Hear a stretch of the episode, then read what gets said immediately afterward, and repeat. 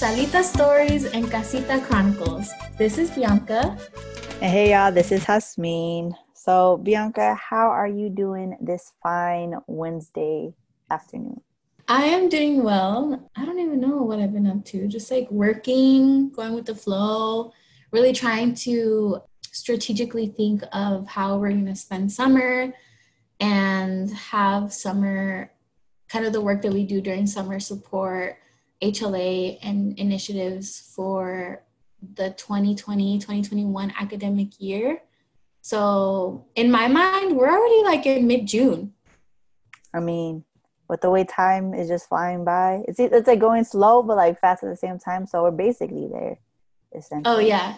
About to welcome in a new a new incoming class. What what year would they be? 2020 four?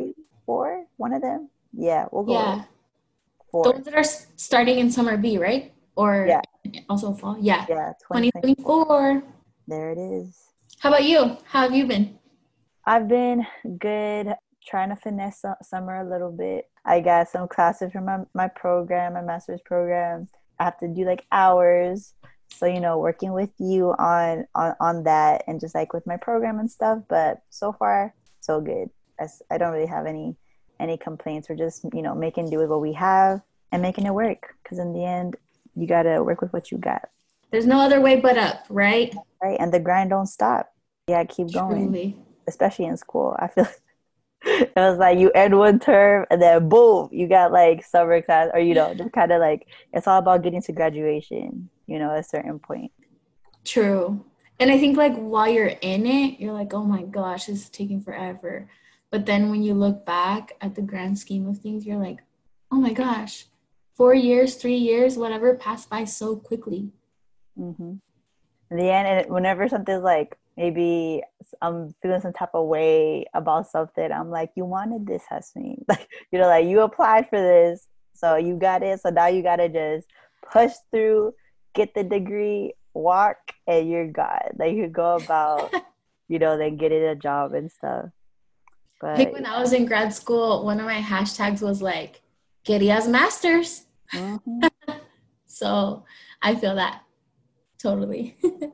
well, I mean, I think talking about education and how sometimes we can feel some type of way about it. But I think also given that it's graduation season, um, UF, I think graduation season is a little bit earlier and kicks off graduation season all over the country. I think with that, it's important that we talk about being educated and Latinx and how many people who identify as Hispanic Latinx are within the higher education system and what that looks like for our community. I agree. I think that's a good, a good thing. I mean, I'm trying to look back, kind of. I, yeah, because I think a lot of when you when you're like applying to college, right, it's kind of more like oh, like you're excited, you know, it's maybe seeing where your friends are going or like seeing the programs. Mm-hmm. Uh, but especially like coming to UF, I was like, oh, I wasn't really looking at the demographics, you know. I was kind of just like, it's UF, it's gonna be great. And then now, like talking to some students sometimes too, I feel like UF is better off than some other schools in terms of like at least like Hispanic Latinx population, right? Like we're the numbers mm-hmm. are there. I think we're like hit like around 14% at this point of like the student population. But like some other schools talking to some of my friends like like fam, we ain't really out here. And I'm like, bet like, you know, for some schools it really is just you don't see yourself in different areas. But we mm-hmm. are here. like, you know, we're present. People are getting degrees. But it is a fact though that like in terms like nationally compared to some other groups, um, like Latinx folk aren't getting um, as many degrees as like some other groups. What would you attribute that to? Well, I always do, I was doing some reading, you know, and so PBS kind of had like a little spotlight on like they have a news hour type of page, and so they were doing a spotlight spotlight talking about like how more Hispanics are going to college and graduating, but the mm-hmm. disparity still exists between um, like Latinx and also like Black students versus like mm-hmm. some other like you know like white um, and Asian students.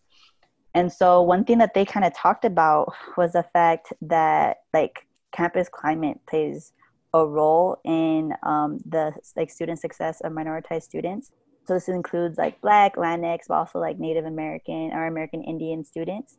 And so kind of just like how whether it's like different programs, so like a programming that's specifically for um, like those populations, having staff and faculty that's more diverse and like students could kind of see themselves in, as well as the presence or lack of like cultural programming for different groups are all things that impact the success of students, especially like the ones who aren't, you know, that there are some achievement gaps for um, different things, uh, but also when students are looking at schools to apply to, they're looking at like what is kind of like the breakdown. Is there kind of like a community there that I will like be able to find um, when I go to that like campus? So schools are kind of becoming more aware that you know like this is something as like already our like the population is hispanics you know we, we are we've talked about um in a previous episode is growing and so mm-hmm. that also has led to like an increased enrollment um in colleges. So a lot more like colleges are kind of looking at trying to address those achievement gaps through trying to institute different things at, on their campuses whether it's like leadership programs mentorship programs as well and also like the culture programming. So i think that's something that we could probably you know we're within MCDA at HLA, so we're kind of like part of trying to create like a so we recognize trying to create like a space for students and trying to support them kind of in that success aspect as well.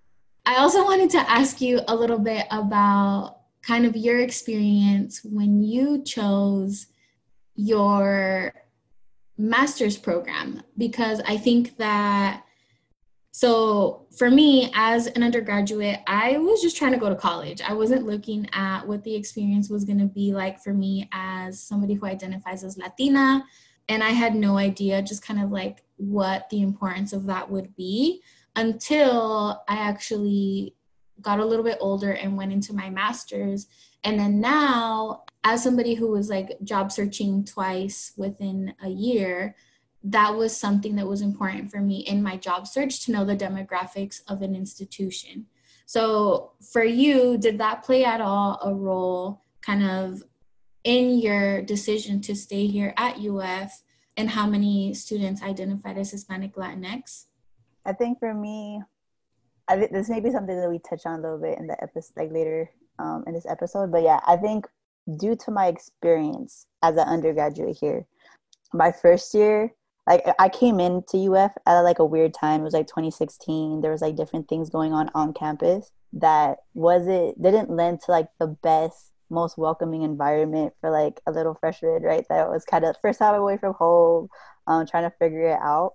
And so, and, and one of the things that really did help with my freshman year, because there were certain times that I was like, I don't know if this is it like you know like UF I don't know like maybe I was like it's always been kind of UF I'm like but maybe maybe I made a mistake but then I kind of found within HLA they had a program called Leap which is kind of like the first iteration of what we now call Podemos and so I joined the spring semester my freshman year I got a mentor um, you know kind of get to, got to meet people there and I really like attribute a lot of me staying but also like like you know graduating from UF through participating in that program and really finding like people there. So I kind of I continued being a part of it in a in different ways throughout my undergrad.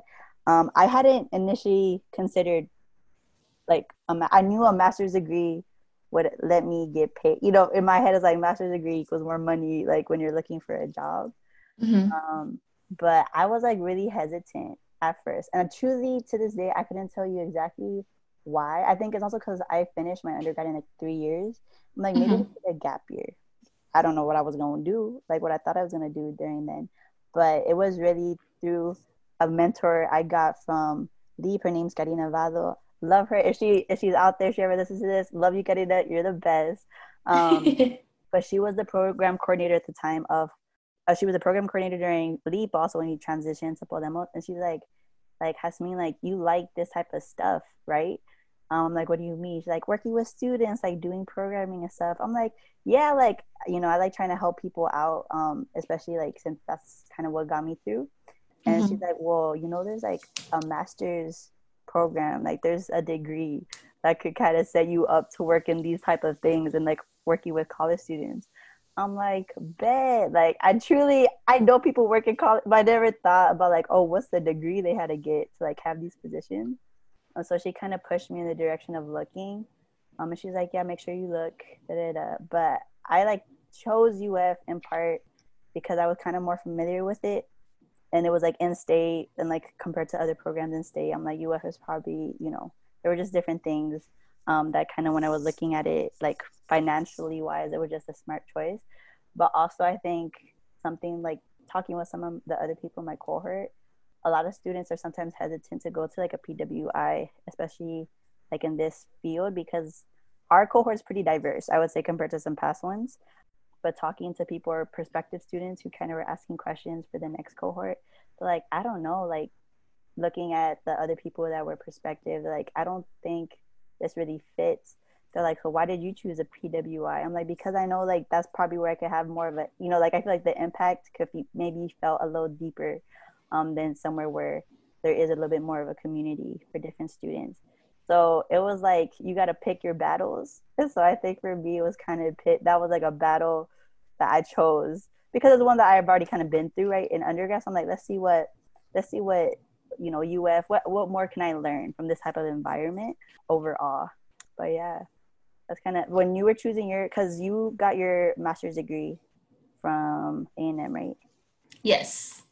What what impacted you? How was that experience? Tell us about your your journey bianca so for me um i'm from oregon that's where i got my bachelor's and oregon state is very much a pwi However, on campus, we had cultural centers, and the cultural centers, um, there's like various cultural centers. So it's kind of similar to Casita and the IBC, except it's not, it's like a house. So when I was there, it was an actual house.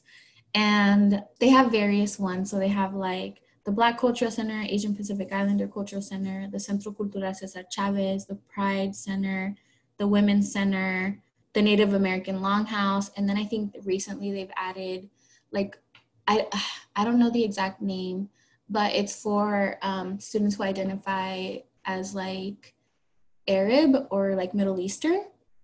So that's seven different centers on campus, which is kind of unheard of at other institutions. But I think those were the places where I really thrived and where I was able to find my community. So I ended up working at the Black Cultural Center as an undergrad and had connection within all of the people that worked in these different centers and i mean those are still some of my like really close friends like it, i was in seattle in january february and like one of the people that i met from there i was like hey i'm in seattle like let's hang out um, so one relationships are important but i knew that that was something that was important to me and so when I was searching for graduate schools, first I looked at what schools have this program. And my, my cousin actually helped me find some schools in Texas because I was at Texas at the time and I wanted to stay there. And there was three that kind of uh, came to the forefront. They were public institutions because I kind of feel some type of way about private institutions just because they're so expensive and I mean, I always success was successful in public institutions, so I was like, okay, like I don't understand what the extra charge is for. Now I do, now that I understand like higher ed finances, but one of them was very research heavy and I was like, yeah, I don't think I'm going to go to that one because at the time I wasn't very interested in research. And the other two, I was in love with one that was a Hispanic serving institution it's what is called a majority minority institution. So 51% of the students at that institution identify as people of color. And then the other one was a PWI. But luckily, what I did is that I had kind of interviews with the different programs. So I went, and this was not the program of like after I had submitted my application already, I actually like did some research. I connected with the people who were the heads of the programs. And one of them is actually like here now, KPP. KPP. So I met with them and I met with some professors and I was totally in love with the the HSI was Texas State. I was totally in love with Texas State and I was like, okay, this is where I want to go. But you never put your eggs in one basket just because I'm paranoid like that. So when I went to A&M and kind of um, met with them, like they took time out of their schedule. I got to sit in on a class and I was like, okay, cool. I'm going to apply. Just put my name in. So after I applied, I then they call you in for interviews where you interview for like a job, but then also to be a part of the program and you do like a writing sample and just different stuff. Get to know more about the campus, the program, the people, the professors, faculty, all that stuff. And I remember I, I spoke with one of the professors and, you know, they said institutions with a lot of money have a lot more opportunity. And, you know, I feel like we're always taught that you're not supposed to think of money and money is not supposed to be something that you value and like put importance into however um, i then i ended up getting into both programs and i ended up finding out that texas state would not pay for my tuition whereas a&m would and that was something that really i knew that a&m was a very conservative pwi and that that might be some, something that I would have to deal with. However, in my mind, I was like, I've been at a PWI before. I can do this again. It's only two years. Like, I got this. Little did I know that there would be a lot of like trauma. I call it a traumatic experience because there was a lot that was going on in the world at the time. So I started my graduate program in the fall of 2016 and then I finished in spring of 2018. Mm-hmm. And just within those two years, there was so much that happened that I think really just opened my eyes to how much state politics really does impact institutions and that institutions do not work in a vacuum that I was not used to. But also, along with that, something that I didn't consider was I think identity in terms of like in Texas, people do identify as Hispanic Latinx, but then people also identify as Tejanos. And there's also, there's like a lot of politics within how you identify. And, a, and it's based on like whether you speak Spanish or not. It's based on like how close you live to the border. It's based on how many generations your family has been in Texas. Like all of these different things that I hadn't experienced in undergrad that I was now kind of coming into in terms of the politicization of what it means and like who identifies as Hispanic Latinx. So like there I think the um the population of Hispanic Latinx students at A&M is bigger than here. However, there is no La Casita. Um, there is no specific like HLA office. There is a multicultural affairs, so like an MCDA, but not anything specific to our culture, our community, which was very hard for me coming from a place that had an actual center and knew how important that was to my um, identity, my education. And so I had to dig a little bit deeper to find my community, which uh, I had joined a sorority in undergrad, and there was a chapter at A&M, and that was kind of where I got my fix. But I remember there, and I was the only Latina in my cohort, and I remember I had to reach out to the cohort above me, which had three Latinas. And pretty much I messaged them and was like, help. I'm feeling very lonely. I'm feeling some type of way. Like, it's really hard to be here. Can we grab lunch or can we grab dinner? And luckily enough, they were very gracious and kind of like adopted me into their group. But, well, and like we made our own group, right? To where we then supported each other, but then also checked in with each other. I think helpful to my success in graduating from graduate school. But they were there for one year. Um, and so the second year, I kind of felt like it was me, myself, and I. And I, and I was like, okay, I'm halfway done, no turning back now. So I would say that that was kind of my experience and why I still chose a PWI um, at the end of the day because there are kind of these external forces, which for me was finances. I didn't want to go into debt anymore. But I think that we as a community, you know, we find or we create our own space, right? And I think that that really speaks to our resilience, to our strength, and to our humanity, right? To where there might be these external forces that are telling us, like, you don't belong here, you shouldn't be here, you're not smart enough, like all of these things. And still, with all of that happening, we still manage to graduate and we still manage to be successful and use these tools that we learn and these tools that we bring with us, right? Because like higher education didn't teach me to be resilient. Higher education didn't teach me to be strong. Like I carry that within, if y'all know epigenetics, within like my DNA. I learned that from my family. I learned that from like my grandmother, my mother, my dad, and just like, I mean, women of color are gonna like save the world, but you know, all of these people that I come from.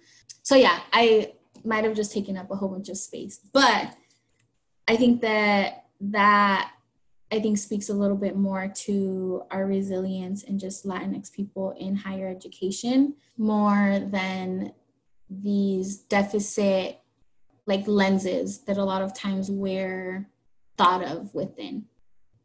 Oh yeah, I I think something that sometimes like you know from different like readings I had to do with classes and other things like sometimes when um talking about like why like maybe like regarding like enrollment rate also especially like retention some like studies or stuff will be like cultural expectations what could impact it more specifically like for latinx students. And it was kind of talking about like how latinx men maybe seem more like if um depending and this is also i think it's important to take note like this is different across different classes right? So depending on where your family's at where you live what the situation is um, there's already like systematic like systemic disparities right? Whether it's like low mm-hmm. income for generation. So you kind of gotta look there's a lot of compounding factors for every individual person. So for some of these people depending on like their SES and like kind of where their family's at and what they're doing um they they would say like for some Latinx men like maybe they kind of going with like the cultural expectation of like okay I'll, I'll, do like air quotations at this but but like men being the provider type idea right so like if mm-hmm. something got to go down and and also i feel like a lot of things were focused on like the family focus for some um uh students so like if your family is like struggling then they would be like Latinx men are more likely to like drop out of school. Let's say if they were going like a community college um, or even like four year institutions, they would drop work and then like contribute in that aspect. Um, mm-hmm. Whereas some other sources were saying like Latinx woman is more like they're stuck between like two different poles of like things. So like there's like the school pole, but also like a family pole, depending on like again different ex- different expectations, whatever those may be. Mm-hmm. Um, and I'm like, yeah, uh, the this could probably ring true for some, and again, maybe not for some, depending on uh, situations. But I think kind of focusing too, like on on those like more of a strength based um, being aware right maybe that these are the situations but then seeing at college campuses like what could be done to support you know like whether it's like first generation students low income students um, because like the retention rate for students uh, for latinx students is like lower but also differs depending on the school. Um, there was like a study that I looked at it and so like schools that already have like a higher retention rate and are like kind of top level so like brown I think for the Hispanic students that made had a 98% um, like retention rate, but it's also because they have a lot of different support systems. And the study is like, of course, like also Brown, like an Ivy. So of course, like in terms like academic and different things, like maybe w- regarding like overall academic goals could help contribute to like kind of the drive. But they're like, but you can't ignore the fact that among like other Ivy schools, Brown is still doing a lot better than some other ones who like have lower rates. So that kind of then looks to instead of you have to be aware of the student and kind of aware of those surrounding factors, but like what's going on at college campuses, whether it's for bachelor's degrees, um, masters, or even like PhDs. I feel like you know the number, like if you look at it, it just keeps filtering down regarding like I think the higher you go, like the less you'll probably the less likely it is that you're gonna see someone uh, or like kind of relate to someone on that level. I think my cohort, I was like again, I was like pretty lucky. I love my cohort it is like a little more more diverse and i think the fact that i mean in terms of like those who identify as Latinx. Like one of people in my cohort, like their mom's from Brazil. Another one, um, their fat like her family is also like um like Mexican Mexican like descent. Like there's a background, but like some of the the past, I think a cohort above me was like two, and the one below, like they're trying, they're kind of trying to get more right. Um, but I think having like that, like you gotta you kind of lean on each other at certain parts, right? And especially within higher education, some things could be exaggerated, like could just be like compounded again, depend like as a woman, a, a POC, you know, like woman, and then you're kind of trying to navigate different things. So you may experience something that someone else in your cohort doesn't, depending on their identities.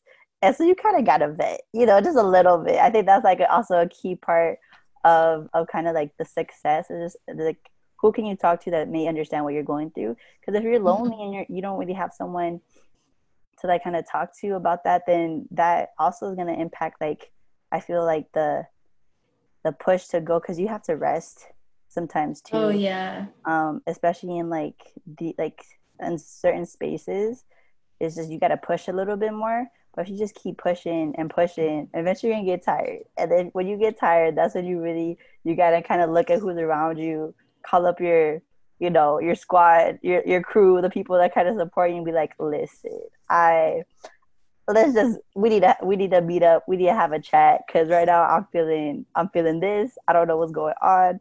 And that's where you can have those conversations or even like with mentors right? If you like have faculty or staff that kind of like support you and like have just having like those present like the presence i think is important because like you said you gotta take a you have to take up this the space and i think that's why you know all my all the the people who are graduating let's go with their bachelors. Like they're already adding to the statistic for our, our community but even so like with the people who choose to go to the masters especially those who would then go to the phd i just like i always whenever i see um like faculty or like staff i'm just like thank you for being you and existing and like working you know like working here. We love to see it type thing and i think that's where like the support aspect is like really important for like institutions across like all degree levels.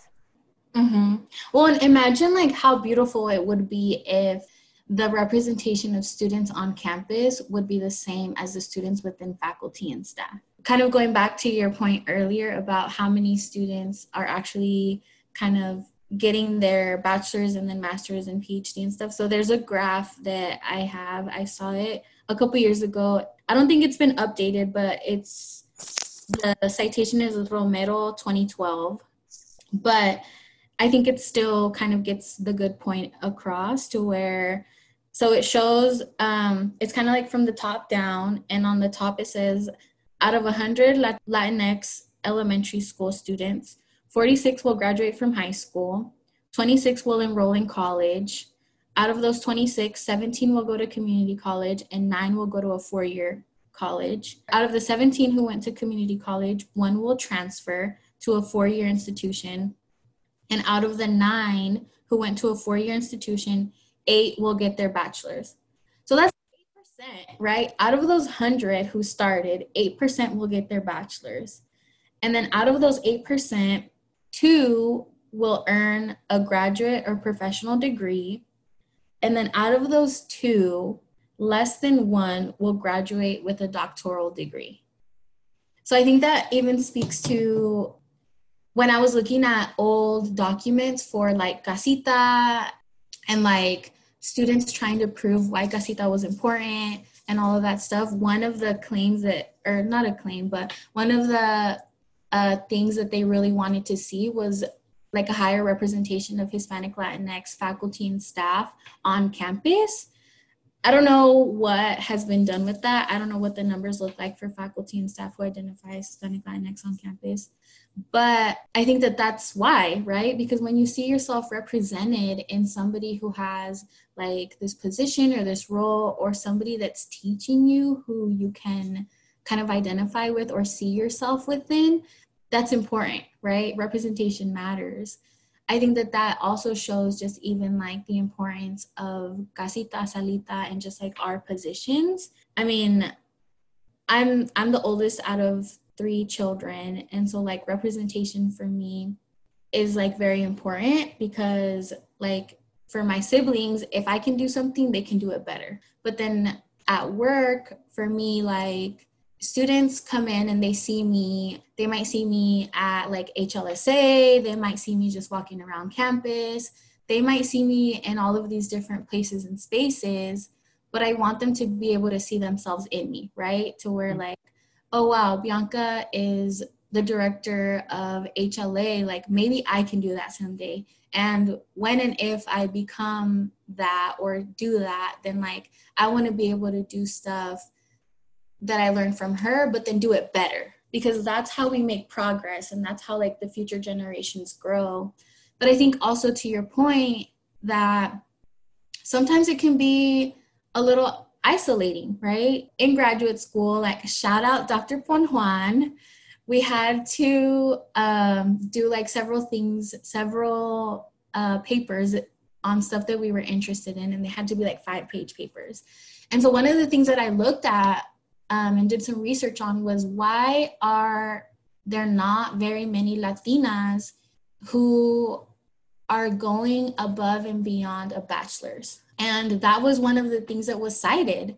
So, kind of feeling isolated within the academy feeling that kind of their experiences and their interests when they were writing about like race relations were not valued and were not seen as important but then also not having anybody to like mentor them or to even talk to right? On those days when things get hard or there's stuff happening um, politics are huge and not being able to kind of build that community or find that community.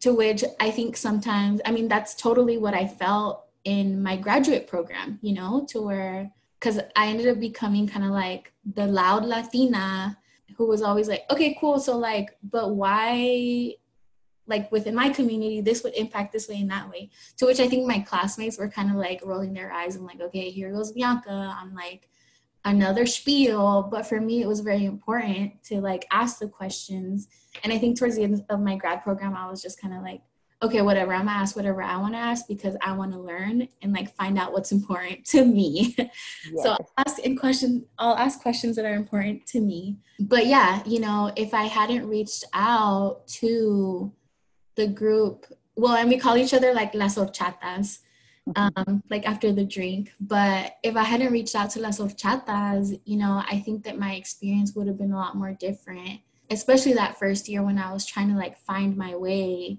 But also, even now, we're still pretty supportive, you know, like I send my resumes to them when I'm like trying to get a resume together or and have them like proofread it or if I have questions about something that I know that they're really strong in, you know, trying to build that community of other Latina scholars to then be able to find that support.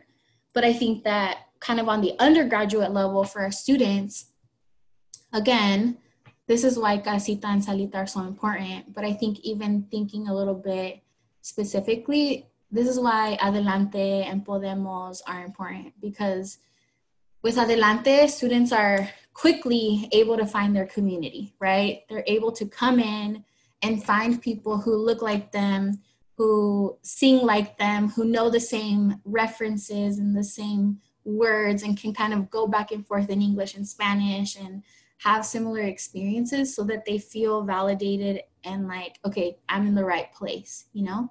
But then also somebody who will check on them because I think within our community, that's one of the strengths, right? To where sometimes we might seem nosy, but it's not that we're being nosy we're checking in on you like right? we care that's we just care want to make sure you're doing okay yes exactly and so with adelante you know students come in and they automatically get that community. And not only with their peers like other first years but then with students who have a little bit more knowledge on what uf is like and um, kind of things to get involved in that will make them successful or things that they're interested in. And then if even like students who have been here a while don't know, then they at least have a community that they can connect the student into as well to be able to find those opportunities and those resources. Thought Adelante was just for fun. It actually has a purpose. kind of like going back to something you said earlier, like relationships are important. And I think like something that HLA really does try to like serve as like kind of a connector, right? Like we're trying to connect you in um, kind of for Adelante, like kind of at the beginning, trying to help you kind of transition in. But also like HLA, though we have like, you know, our programs with like Adelante, Podemos, I feel like a lot of it's also trying to connect students outwards so they could find like little areas, like whether it's like um, HSA, so, you know, kind of the different sub orgs that are part of that, um, as well as like, you know, the programming and stuff that they could go and partake in. Um, but I think also with some of like our other programming where we may bring in um, like people from like I think you did one with the Career Connection Center with Jackie, right?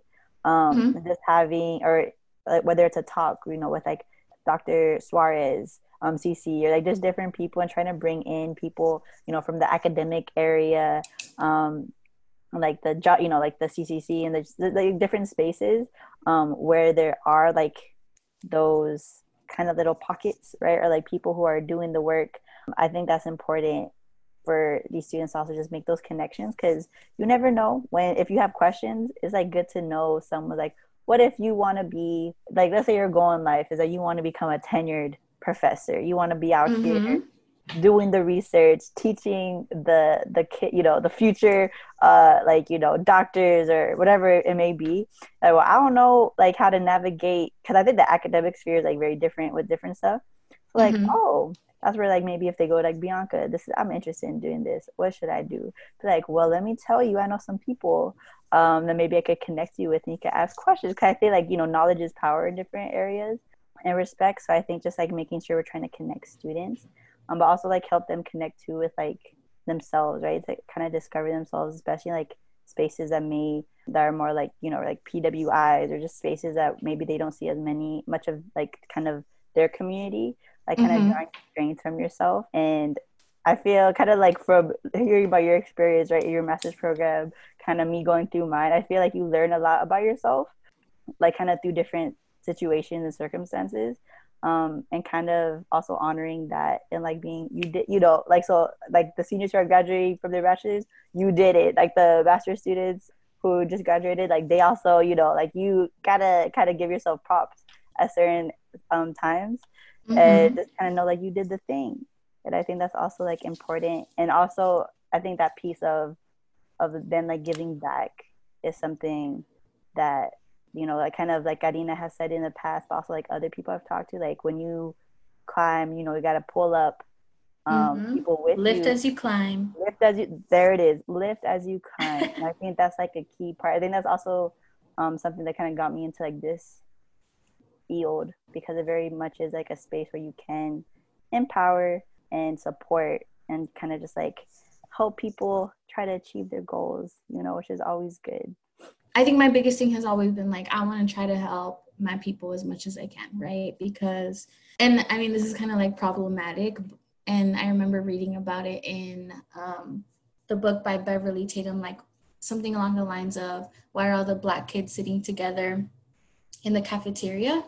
But if if I have to be the trailblazer to like be in a place in order to then allow others to reach further than I did because I kind of set that foundation. Like, I'm willing to do that because that's what we're supposed to do, right? Create access so that future generations can reach further. But I think that for me, the biggest part is kind of giving back to our community because I don't think I remember, I had one professor in undergrad she was like ethnic studies, Chicano studies 101, who was Latina.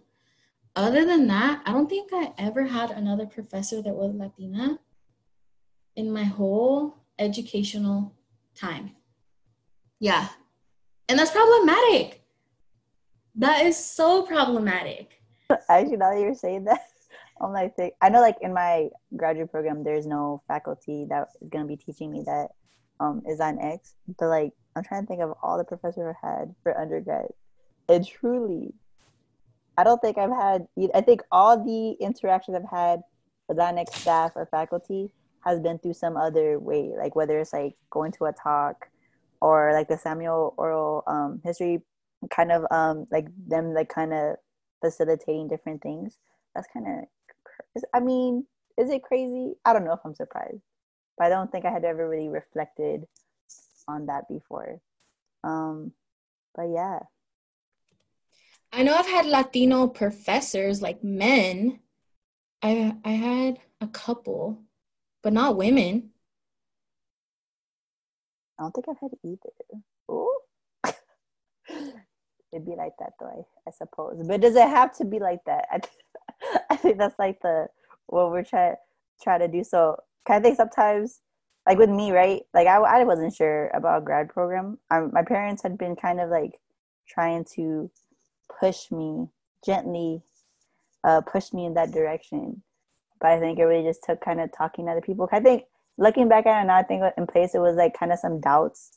I was like, I don't know if I don't know, like why would I, why a grad program besides like the money, or do I want to kind of go through that again?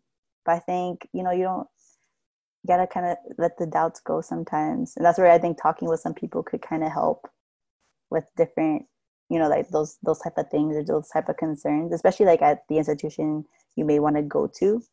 That's also where like again connections networking trying to like talk to people that may have answers um, is like really helpful. I think institutions also though um, have kind of like a responsibility or i don't know if i guess it's the institution's responsibility but i think that there is a kind of a sweet spot though that needs to be thought about more. And when I think of that sweet spot, I think of resources. So a good mix of resources and a good mix of community. Like, this is why I say this. There's research out there that says that Black engineers are more likely to be successful at an HBCU. An HBCU is a historically Black college or university which means that the majority of the population on campus identifies as Black. And so, kind of what I understand from this is that it is because the students can see themselves, the Black students can see themselves represented within their professors, within the rest of their classmates, and they kind of build this community within each other, right? Whereas if you are at a PWI and you are a person of color and even a woman in an engineering class, you are more, most likely somebody who stands out in all of your classes because most of the people within the classes are going to be white men. And that can be very intimidating. And again, kind of how we talked about like isolating, but also things that you might deem as important, they might be like, why does that even matter? I think also in teaching style, I I used to work somewhere where um, like bias incident reports would come to me or I would be able to see them. And a lot of times it was like my white male professor said something racist in class. And like I just had to sit there because of the power dynamics, right? which can then i think do something to you as a student as an aspiring student as an aspiring person who wants to do better for this world so there's that i think in terms of like community and community building but i think also in terms of resources so i think of i remember one time i read something that said you know i got a full ride to um some institution it was like a big institution but I didn't feel comfortable. I didn't feel like I belonged. I didn't feel X, Y, and Z. So, like, you can throw money at students, right? But if they're not feeling like they belong and they're not feeling a sense of community, they're not going to stay. Mm-hmm. And I think that that is a reason why, you know, resources in terms of finances, because like financial aid is important, but also in terms of programming. Places like Casita, places like Salita, mentorship programs, programs that have been deemed successful according to like research and theory and like all of this stuff those things are going to be important and that that is where it is an institution's um, kind of responsibility to figure out where are we going to put our money to tell these people that they are important to us and that we are going to invest in them in them and that they are valuable to us. So I think that if a good community can be built and then also the institution through these different kind of initiatives are also adding to this, then I think that that's kind of like the perfect mix, right? Which, I mean, I guess perfection doesn't exist, but I think that something that's great here at UF is that these things are here, right? Like we've mentioned, we're lucky to have Sarita Casita. We're lucky to have a position like mine. And I say that we're lucky because other institutions don't have it, not because I don't think that we don't deserve it. Because mm-hmm. like these positions should be everywhere. Mm-hmm. But I think then also with all of the work that like HSA and HLA have done has created also this really great community that's like strong and thriving and that that is what keeps students here. That's why people are looking at could UF become a Hispanic institution where students who identify as Hispanic Latinx are choosing to come here because they feel welcomed, which I think is important and also great. But then another question is if we become a Hispanic serving institution, how will we be serving the students who this money is for? Dr. Vargas, who works here within Latin American Studies, did some research and found that institutions who are Hispanic serving and get the money usually use the money for things that everybody can use, which then doesn't serve the community itself, mm-hmm. um, which is problematic, right? And this is research, this isn't my opinion. like, I want to make that clear. um, but, you know, like, there, I think that a lot of times people want to talk about, like, oh, UF is so bad, blah, blah, blah, in terms of like students, right? Like, compared to FIU or whatever, whatever and it's like, okay, cool, yeah, but it's very different down there.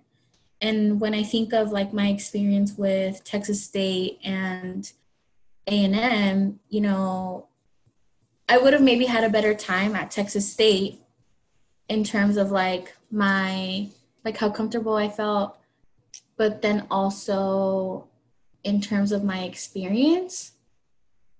But I would have had to pay I don't know how many thousands of dollars that I would have to worry about now. Yeah. So to me, that was worth it. I'm trying, I don't know if I could. I think that's a great. Those are all great points. But yeah, so you got you just got to look at a lot of different things in the end. You know, like you kind of said, like with institutions, they gotta you know if you value, you gotta t- walk the walk um, if you're going to be talking the talk for di- different things. And then just like an accountability piece which the students as the voice you know the students have all the voice right um, in different universities institutions. So just making sure that um, kind of keeping checking the pulse every now and then in terms of like stuff that's going on um, on campus um, and resources wise and, and all that good stuff. But yeah once again we we out here.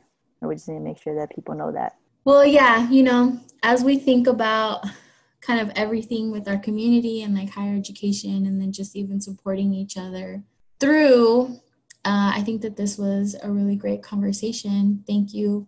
Thank you for indulging, Hasmin. We'd love to see it, you know. I think as we kind of talked about success of, you know, graduation and reaching graduation, we can go into our senior send off segment with an additional three people who graduated this semester. First shout out goes to Austin Felter, whose major uh, was in Bachelor of Arts in International Studies with a focus in Europe. For his memory, he said, My time here at the University of Florida had its ups and downs, but I would not trade the experiences I had, the people I met, and the memories I have for anything else. Through it all, I was able to create friendships that will last a lifetime, memories that I can look back on with fondness and laughter, and a community that I will always cherish. I think those aspects are what makes coming to the University of Florida so worthwhile because I can say when I look back on my experience here, I remember the kind kind people that welcome me, the culture, and the Hispanic Latinx community. Congratulations, Austin. Yes, go Austin.